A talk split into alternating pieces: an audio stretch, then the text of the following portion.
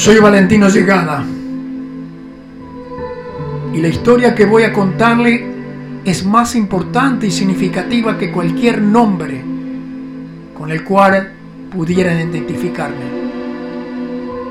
Lo que voy a relatarle fue una secuencia de mi vida que está relacionada directamente con el caos que estamos experimentando en la actualidad como género humano, aunque por supuesto en una escala menor, pero con el mismo significado e idéntico mensaje.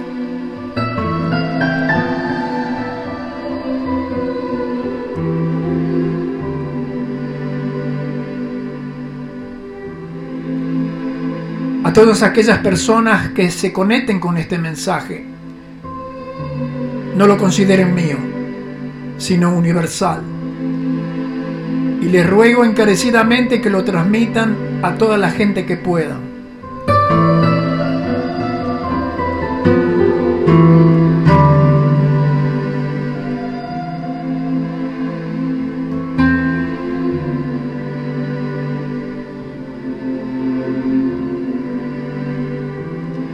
También quiero agregar a todos aquellos que me honra con su atención que este material es el primero de una serie a la cual he nombrado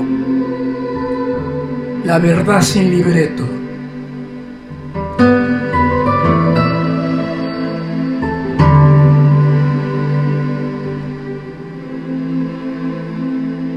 Hace algunos años tuve la dicha de recibir una pequeña luz de inspiración que me guió a crear un grupo musical de alta conciencia. Tal grupo supuestamente tendría la misión de mantener un nivel espiritual alto en sus líricas, lejos de temas comunes y repetitivos. Y así fue que, munido de un vasto repertorio con que el universo me había inspirado, traté tenazmente de hacer conocer esta nueva tendencia musical.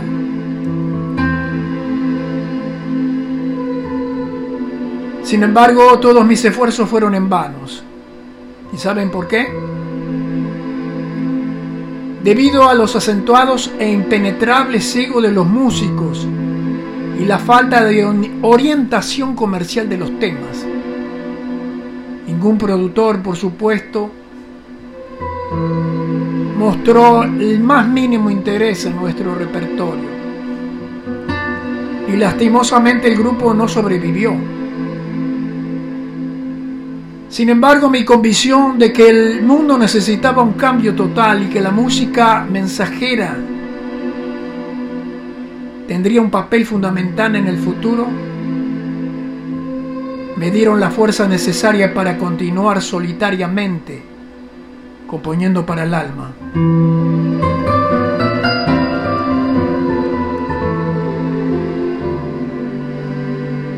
Es frustrante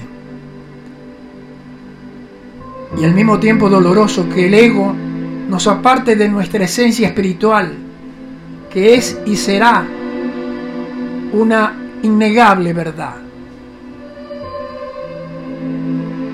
Que diferencia de la verdad del hombre,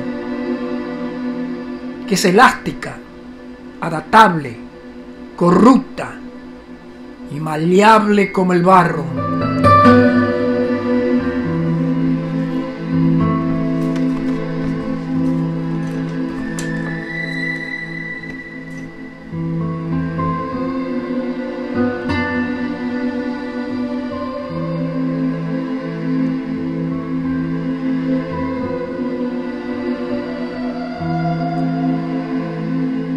Verdad genuina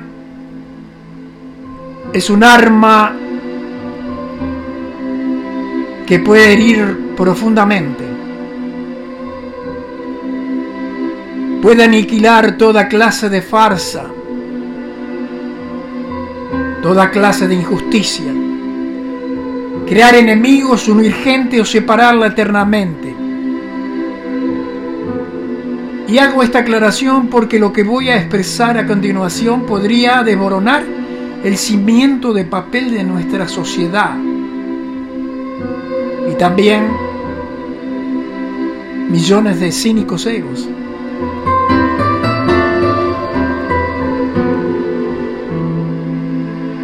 Todos, todos nosotros sin excepción alguna, somos los responsables de la lamentable situación que sufre el planeta. Y saben, el universo está extenuado, harto de nuestra negligencia, cansado de soportar nuestra indiferencia, hastiado de nuestra falta de respeto a nuestros bosques, a nuestra fauna, a nuestros mares y hasta nuestro cielo. Y sí, señores,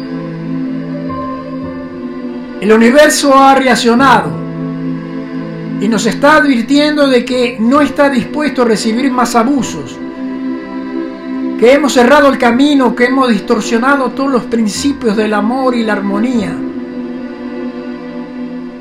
que hemos dado libre albedrío a nuestro insano ego para que guíe la oscura carabela de nuestros actos por los mares de la equivocación. Que somos los máximos representantes del separatismo y la discriminación. Que nos escudamos detrás de banderas y creencias para implantar una supuesta justicia justicia que apesta ignorancia. Que no experimentamos al más mínimo vestigo de agradecimiento por el milagro de existir en un paraíso como la tierra,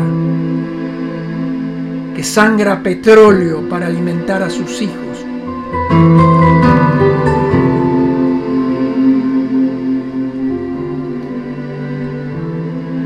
Alguien citó una vez que somos seres espirituales experimentando una existencia de carne y hueso.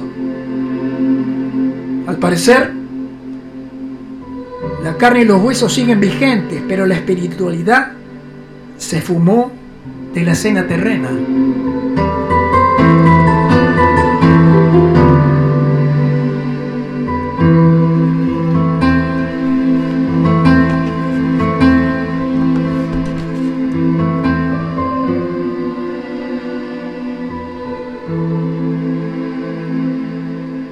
Gracias por la atención prestada y será hasta el próximo capítulo de esta disertación, el cual prometo que voy a exponer una teoría para salvar el planeta. No se lo pierdan, por favor, porque viene del alma. Gracias por la atención buenas noches.